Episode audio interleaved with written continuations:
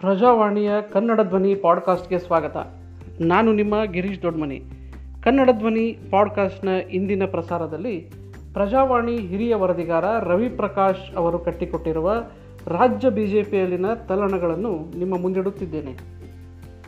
ಜಿದ್ದಿಗೆ ಬಿದ್ದು B J ಪಿಯನ್ನು ಅಧಿಕಾರದ ಗದ್ದುಗೆಗೆ ತಂದು ಕೂರಿಸಿದ ಮುಖ್ಯಮಂತ್ರಿ ಬಿ ಎಸ್ ಯಡಿಯೂರಪ್ಪ ಅವರ ಕುರ್ಚಿ ಈಗ ಅಲುಗಾಡಲಾರಂಭಿಸಿದೆ. ಯಡಿಯೂರಪ್ಪ ಮುಂದಿನ ತಲೆಮಾರಿನ ನಾಯಕತ್ವಕ್ಕೆ ಅಧಿಕಾರ ಬಿಟ್ಟುಕೊಡಬೇಕು ಎಂಬ ಚರ್ಚೆ ಈಗ ಬಿ ಜೆ ಪಿಯಲ್ಲಿ ಗಂಭೀರ ಸ್ವರೂಪ ಪಡೆದುಕೊಂಡಿದೆ. ಇದಕ್ಕೆ ಮುಖ್ಯ ಕಾರಣ ರಾಜ್ಯಸಭೆ ಚುನಾವಣೆಗೆ ಅಭ್ಯರ್ಥಿಗಳನ್ನು ಆಯ್ಕೆ ಮಾಡುವಲ್ಲಿ ಯಡಿಯೂರಪ್ಪ ಅವರ ಮಾತಿಗೆ ಕಿಮ್ಮತ್ತು ಸಿಕ್ಕಿಲ್ಲ. ಕರ್ನಾಟಕದ ಮಟ್ಟಿಗೆ ಪಕ್ಷದ ವರಿಷ್ಠರು ಎಂದರೆ ಬಿ ಎಲ್ ಸಂತೋಷ್.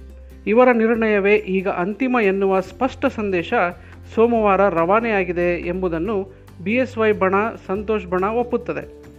ಯಡಿಯೂರಪ್ಪ ಅವಧಿ ಒಂದು ವರ್ಷ ಪೂರ್ಣಗೊಳ್ಳುವ ಮೊದಲೇ ಅವರನ್ನು ಗೌರವಯುತವಾಗಿ ನಿವೃತ್ತಿಗೊಳಿಸುವ ಚರ್ಚೆ ಪಕ್ಷದಲ್ಲಿ ಕೆಲವು ತಿಂಗಳ ಹಿಂದೆಯೇ ಆರಂಭವಾಗಿತ್ತು. ಮುಂದಿನ ತಲೆಮಾರಿಗೆ ಅಧಿಕಾರ ಹಸ್ತಾಂತರಿಸಬೇಕು. ಬಿ ಎಸ್ ವೈ ಅವರಾಗೆ ಬಿಟ್ಟುಕೊಟ್ಟರೆ ಯಾವುದಾದರೂ ರಾಜ್ಯಕ್ಕೆ ರಾಜ್ಯಪಾಲರನ್ನಾಗಿ ಮಾಡುವ ಇರಾದೆಯನ್ನು ವರಿಷ್ಠರು ಹೊಂದಿದ್ದಾರೆ ಎನ್ನುವ ಮಾತು ಚರ್ಚೆಯಲ್ಲಿದೆ.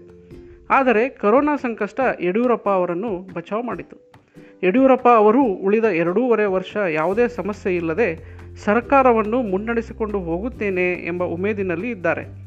ಈ ಮಧ್ಯೆ ಉತ್ತರ ಕರ್ನಾಟಕ ಭಾಗದ ಲಿಂಗಾಯತ ಶಾಸಕರು ಒಂದೆರಡು ಗೋಪ್ಯ ಸಭೆಗಳನ್ನು ನಡೆಸಿ, ಒಂದು ವೇಳೆ ವರಿಷ್ಠರು ಯಡಿಯೂರಪ್ಪ ಅವರನ್ನು ಮುಖ್ಯಮಂತ್ರಿ ಹುದ್ದೆಯಿಂದ ಇಳಿಸಿದರೆ ಮುಖ್ಯಮಂತ್ರಿ ಹುದ್ದೆ ಲಿಂಗಾಯತ ಸಮುದಾಯಕ್ಕೇ ಸಿಗಬೇಕು.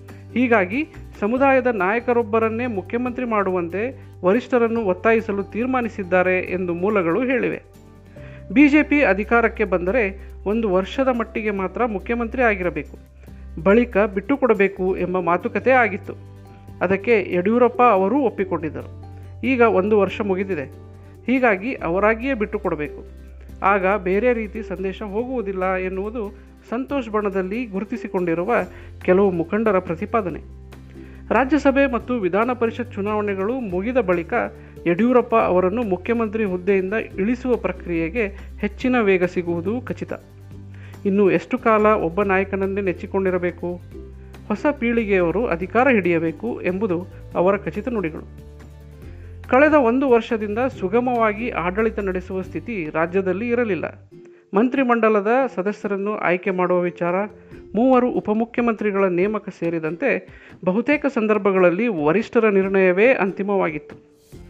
ವಿಧಾನಸಭಾ ಚುನಾವಣೆ, ಲೋಕಸಭೆ ಚುನಾವಣೆ ಮತ್ತು ರಾಜ್ಯಸಭೆ ಅಭ್ಯರ್ಥಿಗಳ ಆಯ್ಕೆಯಲ್ಲಿ ಸಾಹೇಬರ ಅಂದರೆ ಬಿ ಎಸ್ ವೈ ಮಾತಿಗೆ ಮನ್ನಣೆ ಸಿಗಲಿಲ್ಲ ಎಂಬುದು ಬಿ ಎಸ್ ವೈ ಪರ ನಾಯಕರ ಅಭಿಪ್ರಾಯ.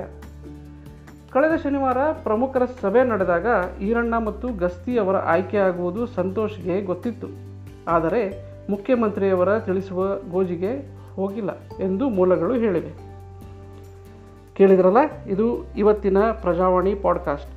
ಕ್ಷಣ ಕ್ಷಣದ ತಾಜಾ ಸುದ್ದಿಗಳಿಗಾಗಿ ಪ್ರಜಾವಾಣಿ ಡಾಟ್ ನೆಟ್ ನೋಡಿ. ನಮಸ್ಕಾರ.